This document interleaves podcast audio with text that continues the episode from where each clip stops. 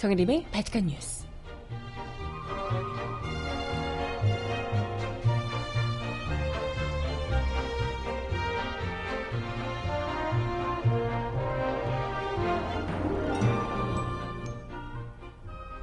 여러분 안녕하세요. 바티칸 뉴스 정혜림입니다. 한일 위안부 문제 합의가 어제로 1년을 맞았습니다. 하지만 위안부 피해 할머니들의 명예와 존엄 회복 및 마음의 상처 치유는 오히려 더 멀어진 듯 보이는데요. 어제 부산에서는 일본 영사관 앞에 시민들이 세우려던 평화의 소녀상이 경찰에 의해 강제로 철거됐습니다.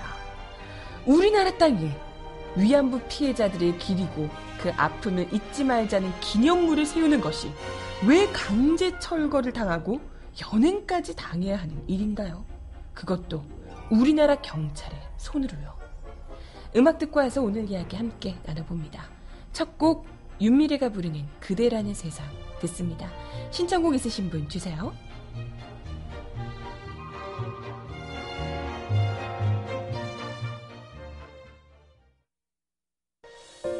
새로운 세상 문이 열려 있죠.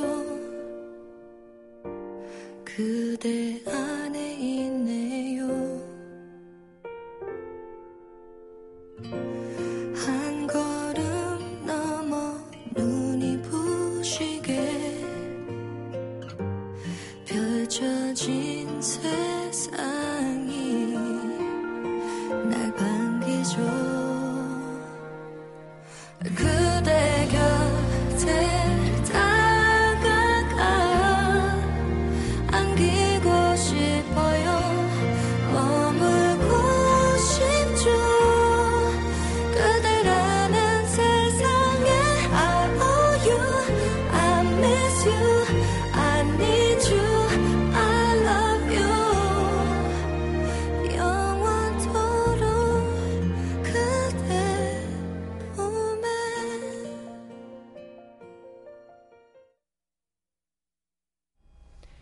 네, 첫 곡으로 윤미래의 그대라는 세상 듣고 오셨습니다. 신청곡 잠시 후에 전해드려 보도록 할게요. 네, 어제 부산 일본 영사관 앞에서 벌어진 사태. 참 의도적인 것인지는 모르겠지만 한일 위안부 문제 합의, 그 굴욕적인 합의가 있었던 지 1년째 되는 날에 또 한 번 할머니들과 국민들의 가슴에 생채기를 강하게 남겼습니다. 참 이분들이 부산 동구청 그리고 부산 경찰 정말 어느 나라의 공권력인지 묻지 않을 수가 없는데요.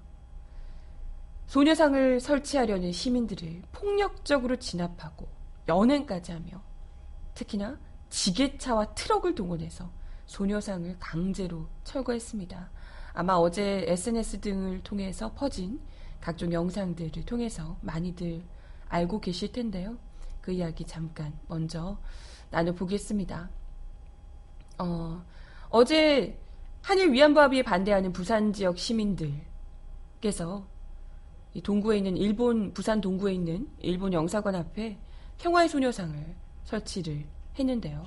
그동안 동구청에서 도로법을 내세워서 도로법 때문에 설치할 수 없다라고 설치 불가 입장을 밝혀왔었대요. 네.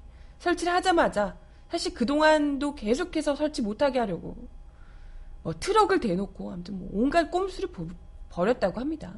하자마자 4시간 30여 분 만에 시민들을 다 뜯어내고 강제 연행하고 하면서 강제로 철거를 했는데요. 대학생과 시민 등 30여 명 어떻게든 소녀상을 지키려고 소녀상을 막 끌어안고 뭐 그러셨다고 하는데 강제로 뜯겨서 무려 13개 중대까지 동원을 했다고 합니다. 30여 명 막는데 13개 중대가 동원이 됐대요. 이러면서 네, 결국은 4시간 30분 만에 지게차 트럭까지 동원돼서 강제로 뜯겨져 나갔고요.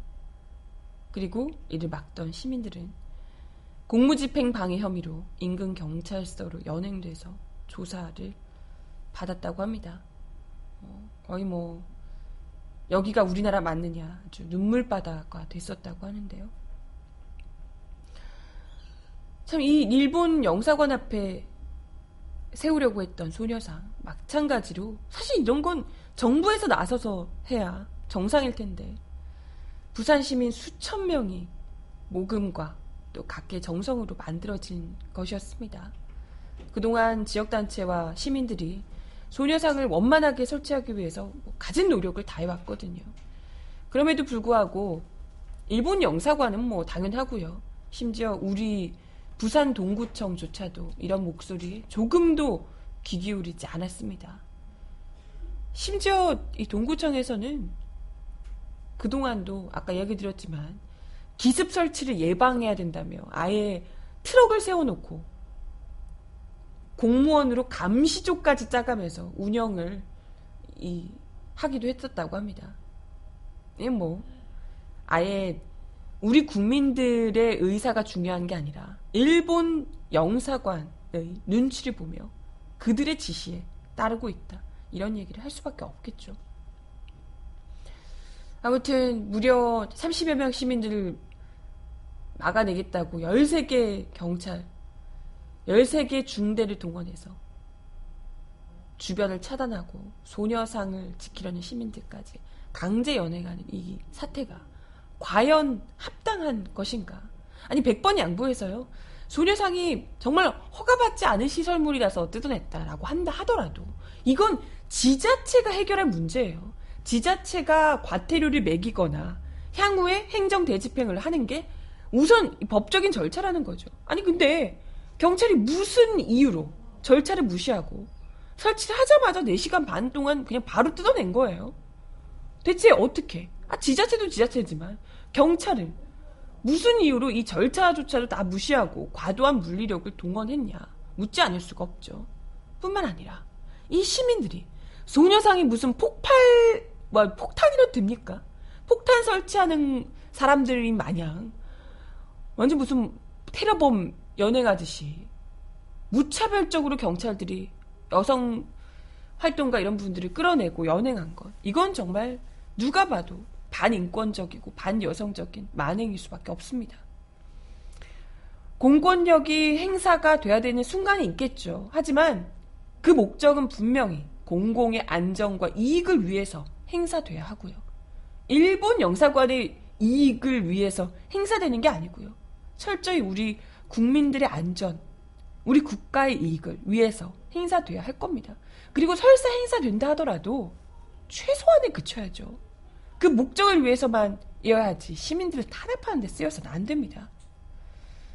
이렇게 절차상으로도 하자가 있는 공권력이라면 그에 대한 저항은 절대 위법이 아니라 국민의 권리라는 것은 당연하고요. 근데 무슨 소녀상 마치 폭발물이라도 되는 양 아주 경기를 하면서 이걸 설치하려는 맨손의 시민들을 마치 테러범인 양 폭력을 휘둘러가며 적법 절차도 거치지 않고 공권력 남용을 한 겁니다. 뭐 사실 부산 경찰이 일전에도 좀 과하게 오버를 하는 모습 보인 바 있죠.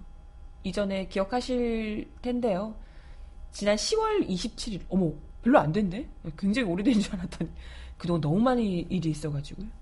네, 10월 27일에 박근혜 대통령이 부산에서 무슨 행사 한다고 지자체 어쩌고 한다고 갔는데 그 행사장 텅텅 비어 있어서 뭐 난리가 났던 뭐 이렇게 기억하실 거예요. 근데 그 행사장 주변에서 피켓 시위 하려던 정말 몇 명 되지도 않는 그 대학생들을 뭐 하야하라 뭐 이렇게 했던가요? 했는데 하자마자 달려들어서 목을 꺾고 입 틀어 막고 바닥에 눕혀서 연행하고 아주 무슨 그 대테러 작전 보는 줄 알았어요. 학생들 소리치는데 아니 달려들어서 짱돌을 던진 것도 아니고 피켓 들고 하야하라고 소리를 좀 외쳤다고 바로 못 꺾고 그러고 있더라니까요. 그것 때문에 아주 국민적 지탄을 받은 바 있는데요. 아, 이게 뭐, 글쎄, 독재 정권임을 보여준다. 이렇게 생각을 했었는데, 예, 아닌 것 같아요. 독재 정권이 아니라 일제 시대임을 보여주는 것 아닌가 이런 생각이 드네요. 아무튼 어, 현 시절 현 시대를 국민과 이 정부가 전혀 다르게 살고 있다라는 것이 느껴져요. 그죠? 우리 국민들은 2016년 그 이후 미래를 앞서가는 촛불 시민들의 모습을 보여줬다면 이들은 뭐 1960년, 70년대가 아니라 1920년대 이 정도 수준에 머물러 있는 것 아닌가 이런 생각이 들고요. 정말 이런 것만 봐도 이 나라의 공권력이 어디에 가장 민감하게 작동하는가. 심지어 우리나라를 이 우리나라 이익을 위해서도 아니야. 일본을 위해서 이렇게 발빠르게 움직이며 일본 앞잡이 역할을 하고 있다는 거잖아요. 공권력 그들이 스스로 일본 아니 일본 동구청이 아니라 일본 동구청인 줄 부산 동구청과 그리고 부산 경찰들이 스스로가 충성 충성 충성하는 조국이 어디인지 자문해 보길 바랍니다. 우리들이 보기에는 거의 뭐 일제시대 친일 경찰들과 진배 없습니다. 네. 이 굴욕적인 한일 위안부 합의 이후에 1년 동안 무려 지금 7분의 피해 할머니께서 생을 다하셨어요. 그만큼 매년 돌아가시는 분들의 수가 더 많아지고 있다는 것은 이미 연세가 너무나도 많으시고요. 기력이 점점 더 없어지시고 이런 정부에게 받는 그 상처와 아픔 이런 것들도 무시 못할 겁니다. 이분들이 지금 몇 분 남아 계시지 않은데 이분들이 한 분이라도 더 살아 계실 때 이 억울한 역사를 정부 차원에서 나서서 할머니들의 아픔을 진심으로 끌어안고 이분들의 편에 서서 이분들의 대변인이 되어서 진정한 정부로서의 국가로서의 위험을 보여주셨으면 합니다. 이 정부는 뭐 안 될 것 같고요. 얼른 차기 정부가 빨리. 그러니까 차기 정부 제대로 된 차기 정부 들어올 때까지 이상한 짓 하지 말라고 가만히 있으라고요. 그죠? 음악 하나 더 드릴 텐데요.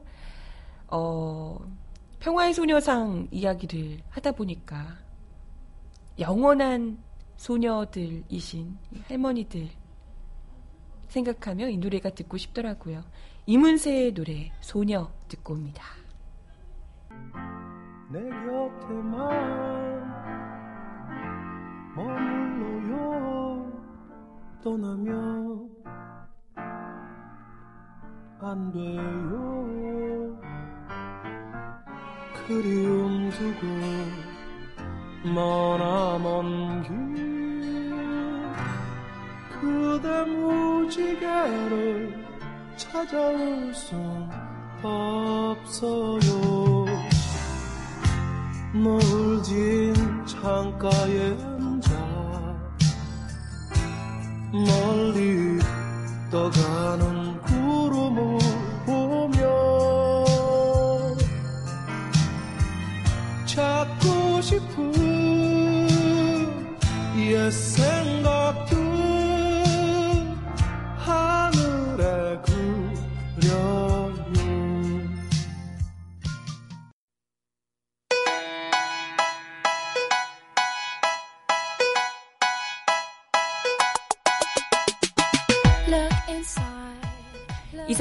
이럴까요?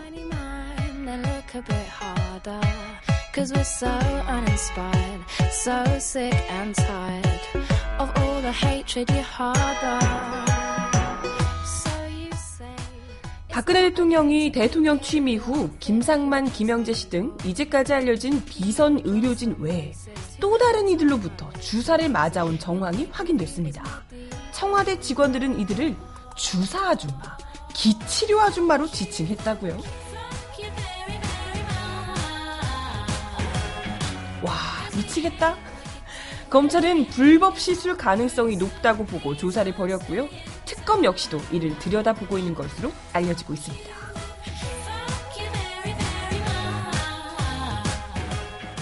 어제 검찰 등의 설명을 종합하면 2014년 4월 5월에 이영선 제2부속실 행정관은 정호성 당시 부속 비서관에게 주사 아줌마 들어가십니다.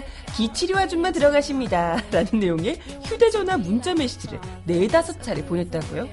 문자를 보낸 시간대는 밤 9시, 10시께였습니다. 박 대통령이 오후 6시 일과 시간 이후에 주로 관저에 머물렀다는 점을 고려하면 주사 시술이나 기치료가 밤늦게 청와대 관저에서 이루어진 것으로 보이는데요.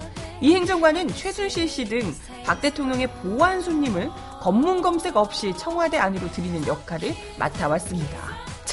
이런 역할을 하는 행정관이 있다는 게 참 기가 막히지 않나요? 보안 손님 모시는 주사 좀 들어가십니다. 이런 거 하는 행정관 대단하다. 아무튼 주사 아줌마와 기치료 아줌마가 이 행정관의 차량을 이용하고 정전 비서관이 직접 맞이한 것을 보면 이들은 박 대통령에게 시술을 한 것으로 보이는데요. 최순실 씨가 이들을 소개했을 가능성도 엿보입니다. 최 씨 가사와 육아를 맡은 도우미들은 동아일보와의 인터뷰에서 최 씨 집에는 주사기와 태반 앰플 등이 한 상자씩 보관돼 있었다. 주사 아줌마가 일주일에 한 번 집에 찾아와서 주사를 놨다라고 밝혔습니다. 주사 아줌마는 최씨 외에 최순득 또 그에 따른 장시호 등의 집도 찾아갔었다고 하는데요. 대개 최순실 씨가 본인의 단골 그 의료진 김영재 원장 등을 박 대통령에게 소개하고 했던 걸 보면 뭐 아마도 그죠 예, 이분 역시도 최순실 씨 소개로 주사 아줌마 마찬가지로 들어가지 않았을까 싶습니다. 그런데 이런 시술의 경우 시술자가 간호사나 간호조무사 자격증이 있고 의사의 처방을 받아서 지시에 따라 주사를 놔야지 합법이라 그래요. 근데 말하게 이른바 야매 시술로 불리는 무자격자거나 의사의 처방 없이 별도로 주사제를 구입해서 주사를 놓은 경우라면 의료법상 불법이 됩니다. 근데 김영지 씨가 아니라 이런 주사 아줌마 운운하는 거 보면 불법 야매 시술일 가능성이 높다는 거죠. 검찰은 지난 10월 말 확보한 정전 비서관의 휴대전화에서 이런 내용의 문자 메시지를 발견하고 박 대통령이 불법 시술을 받은 것으로 보고 조사를 벌였었다고 합니다. 정전 비서관은 검찰 조사에서 이들이 누군지 모른다라고 진술을 했다고 하는데, 어우, 워낙, 워낙 드나드는 잡상인들이 많으셔가지고 청와대에 일일이 누군지 다 기억도 못 하시는 모양이에요. 아니, 국조특위 위원들은, 국회의원들은 뭐 보안 운운하면서 들어가지 못하게 하더니 아주 그냥 청와대 마음껏 드나드셨나봐요, 다들. 왜 이렇게 개방적인지 몰랐네. 아, 잡상인 미용시술 전문가들만 그렇게 한껏 드나드셨던 건가? 아무튼 특검 역시 검찰로부터 관련 자료를 건네받아서 불법 시술 가능성을 염두에 두고 조사를 벌이고 있는 것으로 알려졌습니다. 문자 메시지로 드러난 시기 외에도 이들이 계속 청와대를 무단 출입했을 가능성 역시도 살펴보고 있어요. 근데 이게 굉장히 가능성이 높은 게요. 우리 왜 세월호 7시간 동안 뭐 그리고 그 이후에도 굉장히 박근혜 대통령 얼굴에 그 불, 시술 불법은인지는 모르겠지만 어쨌건 그 미용 시술 흔적이 굉장히 많은 거잖아요. 주사 구멍 뽕뽕뽕 이게 굉장히 많이 자주 등장을 했고 멍자국도 너무 많고요. 이게 전문가들이 보기에도 미용 시술의 흔적이라고 얘기를 다 하는데 그러면서도 청와대를 출입했다는 의료진들 중에 간호조무사, 간호장교를 비롯해서 의원들 하며 다들 뭐 나는 안 놨다. 저건 미용 시술이 맞지만 나는 안 놨다. 다들 이렇게 얘기를 했거든요. 누, 대체 누가 놨냐? 본인이 직접 맞았냐? 뭐 이런 이제 이야기들이 있었거든요. 그렇기 때문에 과연 누가 대통령의 얼굴에 구멍을 냈나? 주사 구멍을 냈나? 이게 굉장히 미스테리였는데 이렇게 되면 이 주사 아줌마가 수시로 드나들면서 멍자국 내고 얼굴 구, 구멍 내고 이렇게 하지 않았을까? 그렇게 되면 그 이제 그 세월호 7시간의 퍼즐에도 혹시 주사 아줌마나 기치료 아줌마가 아니 근데 기치료 아줌마는 뭐야? 뭐 하는 사람이에요? 기치료 우주의 기운을 모아 막 장풍 에네르기파 뭐 이런 거 쏘고 이런 이런 건가? 뭔지 모르겠지만 근데 이런 분들이 세월호 7시간 퍼즐에 혹여 관여를 한 것 아닌가. 라는 것도 분명히 밝혀야 될 듯 합니다. 아무튼, 참, 아유, 가지가지 한다, 진짜. 한겨레 단독 보도였어요. 음악 하나 더 듣고 옵니다. 이승철 씨 노래 신청곡 주셨는데요. 안녕이라고 말하지 마. 듣고 올게요.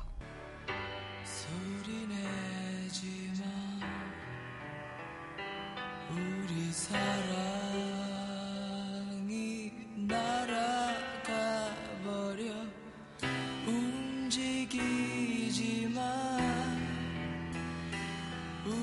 사랑이 약해지잖아. 얘기하지마 우리 사랑을 누가 듣잖아. 다가오지마 우리 사랑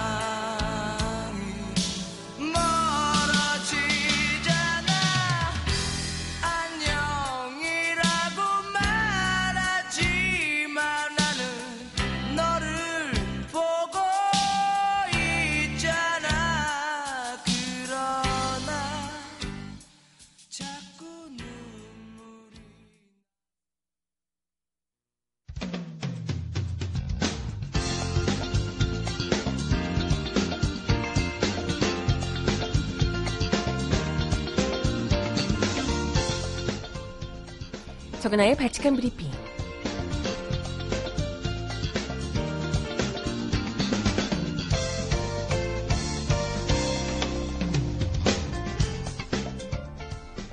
첫 번째 소식입니다. 문화체육관광부가 지난달 초 한국문화예술위원회에 블랙리스트를 하다라는 작업에 썼다는 의혹을 받고 있는 산하부서 컴퓨터의 하드디스크를 교체했다는 보도와 관련해 전혀 교체하지 않았다던 해명을 뒤집었습니다. 조승래 더불어민주당 의원은 어제 열린 국회 교육문화체육관광위원회 전체 회의에서 이 같은 사실이 폭로했는데요.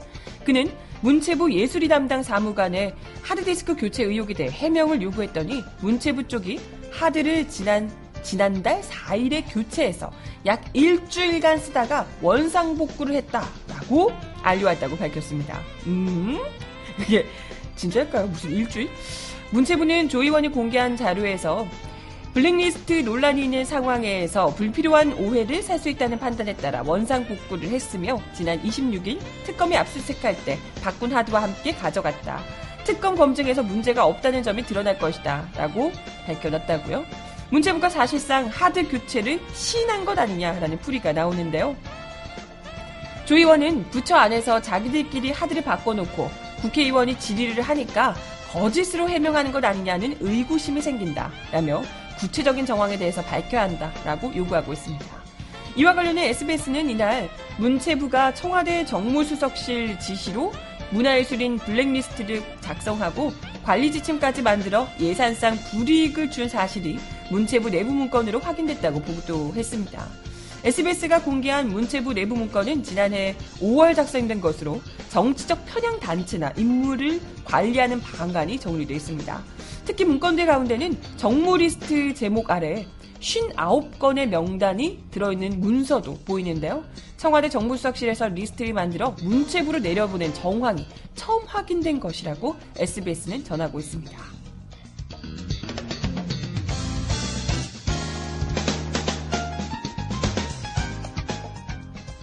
다음 소식입니다. 박영수 특별검사팀은 어제 최순실 관련자 약 40명에 대한 재산 내역 고- 조회를 금일자로 금융감독원에 요청했다고 밝혔습니다.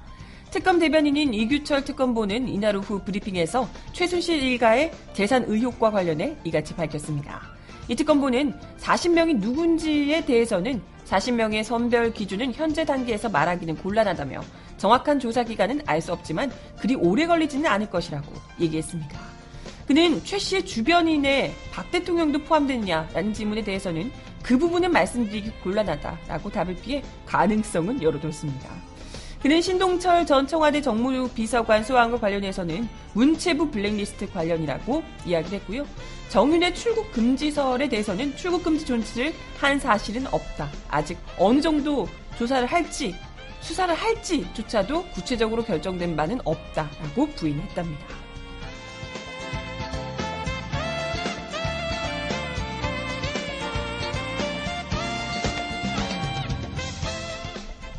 마지막 소식입니다. 박연차 전 태광실업 회장이 2009년 검찰 수사 당시 반기문 유엔 사무총장에게 돈을 건넸다고 진술했으나 검찰이 이를 덮으며 외부에 발설하지 말라고 압박했다는 박 전 회장과 가까운 법조계 인사의 증언이 나왔습니다. 반 총장은 유엔 사무총장 취임 전후인 2005년과 2007년 박 전 회장으로부터 수십만 달러를 받았다는 의혹을 받고 있습니다. 박연차 전 회장과 친분이 두터운 법조계 인사라는 분이 경향신문과의 인터뷰에서 박 전 회장이 2009년 대검찰청 중앙수사부의 수사를 받을 때 측근들에게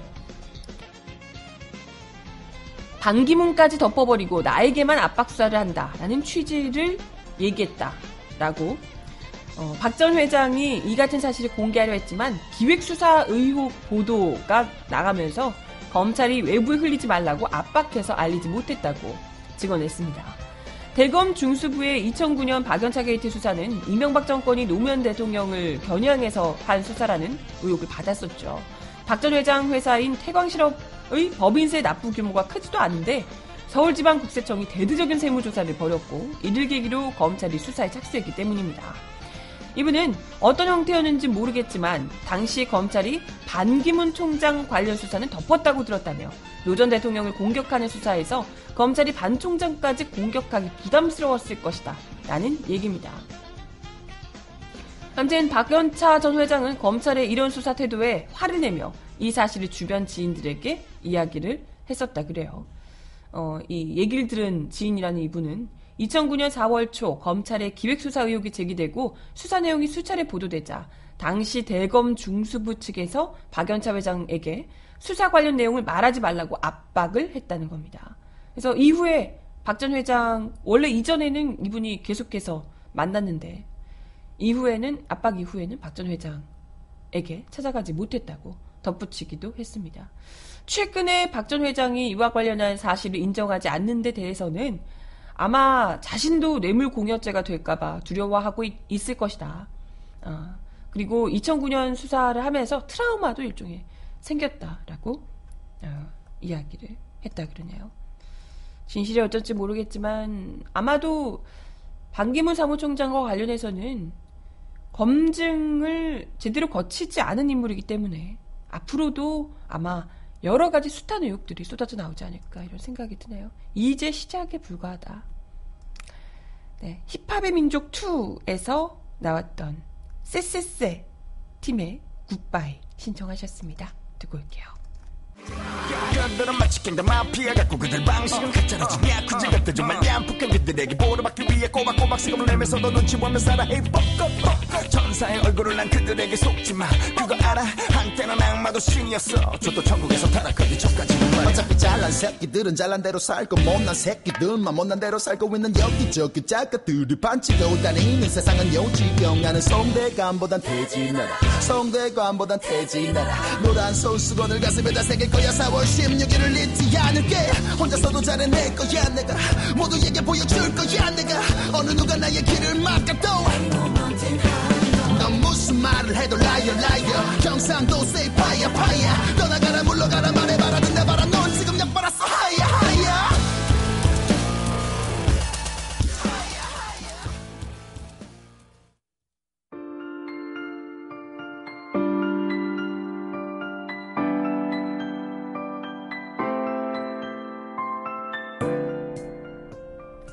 세상 속 가장 필요한 목소리를 전합니다.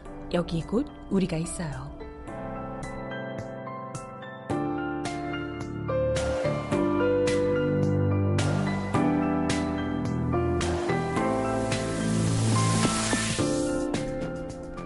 조류 독감 바이러스로 온 나라가 몸살입니다. 청정 지역이었던 경남마저 뚫리면서 제주도를 제외한 전국 모든 지역에 조류 인플루엔자가 확산됐습니다. 천연기념물 제265호인 충남 논산시 연산 황리 5개 농장에도 비상이 걸렸습니다. 지금까지 생매장 살처분한 닭과 오리는 무려 2,600만 마리가 넘는다고요. 2003년 12월 고병원성 AI가 처음 발견된 후 최악의 피해입니다. 더 이상 묻을 땅도 없다고 하네요. 계란 품귀 현상도 장기화되며 계란 가격이 폭등했습니다. 식당에서 흔히 볼 수 있었던 계란 반찬은 종적을 감췄죠. 뿐만 아니라 어제 경북 성주군 구급 공무원은 한 달 넘게 방역 업무를 하다가 과로로 숨진 채 발견됐습니다. 오전 7시 40분에 출근해 밤 10시까지 AI 거점 소독 업무를 했다네요. 하지만 더 충격적인 것은 AI 확진 농장에서 사용한 소독제 87%가 효력이 검증되지 않거나 소독제가 아예 없는 맹탕이었다는 겁니다. 이런 맹탕 소독을 하느라 아까운 목숨까지 잃고 있다는 얘기입니다.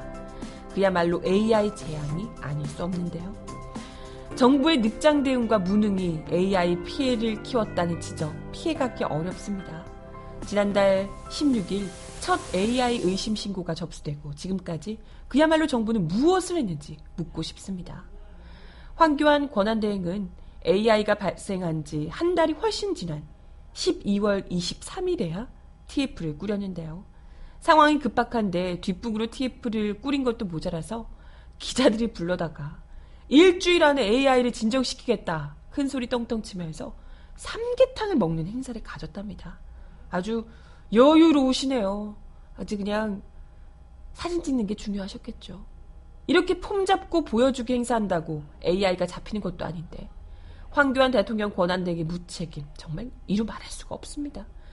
딱 그냥 박근혜 정부의 권한대행 같다 이런 생각이 들죠. 이것만이 아닙니다. AI 발생 초기 정부가 허술하게 대처하다 걷잡을 수 없이 확산된 마당에 계란값이 뛰니까 계란을 수입하겠다고 발표합니다. 이번 AI 대재앙으로 투입된 혈세만 2조 원이 넘는 것으로 알려지고 있는데요. 하지만 이번 AI 조류 독감도 유행을 하고 있는 A형 독감도 막지 못한 정부의 모습에서 박근혜 정권의 무능과 무책임 어느 정도 수준인지 엿볼 수 있죠. 그야말로 이 나라는 요만한 병원균 하나만 들어와도 올킬 돼 버리는 면역력 제로의 땅이 아닌가. 지금 현재. 이 정부가 조금도 걸러주지 못하니까요. 실제로 AI는 지난 2003년 국내에서 처음 발생한 이후 2, 3년 주기로 한 번씩 발생하다가 2014년 이후로는 매년 발생을 합니다. 근데 매년 바이러스가 이렇게 창궐한다는 것 자체도 정부의 방역 대책이 완벽히 실패했음을 의미하고요. 그리고 특히 올해 더 많이 이렇게 심각하다라는 것은 뭐 피해가기 어렵습니다. AI가 없다가 처음 생겨서 우리가 대처하지 못했다. 이런 얘기도 하지 못한다는 거죠.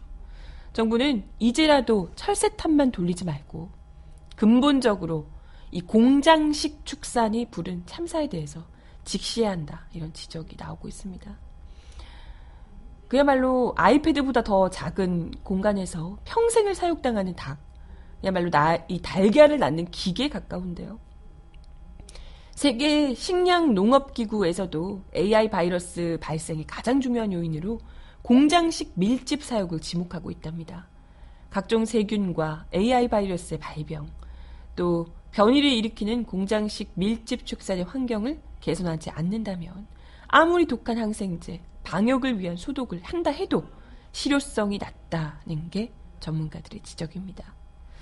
더 잔인한 것은 일전에도 이야기를 드렸지만 이 AI 살처분 방식이 산채로 매장하는 살처분을 하고 있다는 겁니다. 이번에 2,600만 가금류를 살아있는 채 땅에 묻거나 자루에 넣, 넣고 밟는 등 이게 뭔가요? 이런 야만적인 방법을 동원했다 그래요. 이는 동물보호법이나 가축 전염법, 전염병 예방법, AI 방역 지침에 적시된 규정에도 맞지 않는다고 합니다. 원래 규정에는 시오트 가스 등을 이용해서 고통 없이 안락사 시키고 매립 또는 소각하도록 돼 있다고 하는데요. 정부와 지자체가 나서서 불법을 자행하고 있다는 얘기죠. 살아있는 동물을 살처분 작업하고 있는 공무원들, 또 농민들의 과로도 과로지만요. 트라우마 역시 어마어마할 겁니다. 이건 정말 자연재해가 절대 아니다. 이건 명백한 인재 결과다 라는 이야기를 드리고 싶습니다. 언제쯤 AI가 잡히게 될까? 적어도 이 정부를 믿고 있다, 믿어보겠다 라는 얘기는 못할 것 같네요. 마지막 곡은요, 얼른 AI를 떨쳐내고 닭, 오리, 조류들이 다시 힘차게 날아오르길 기대하며, 아니, 기대하는 게 아니라 간절히 바라며, 체리 필터의 노래를 마지막 곡으로 듣습니다. 오리 날다 전해드릴게요.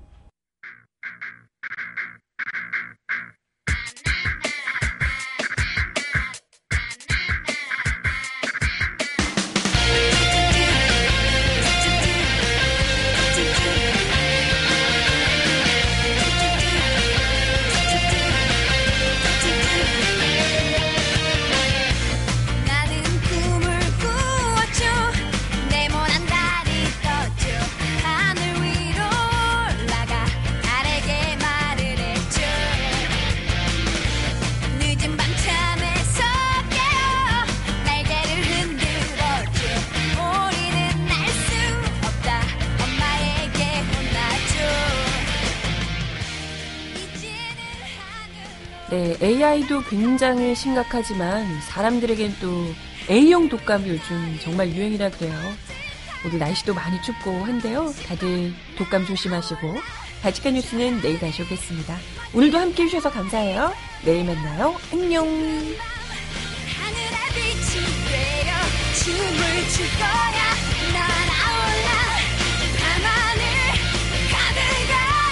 싶어요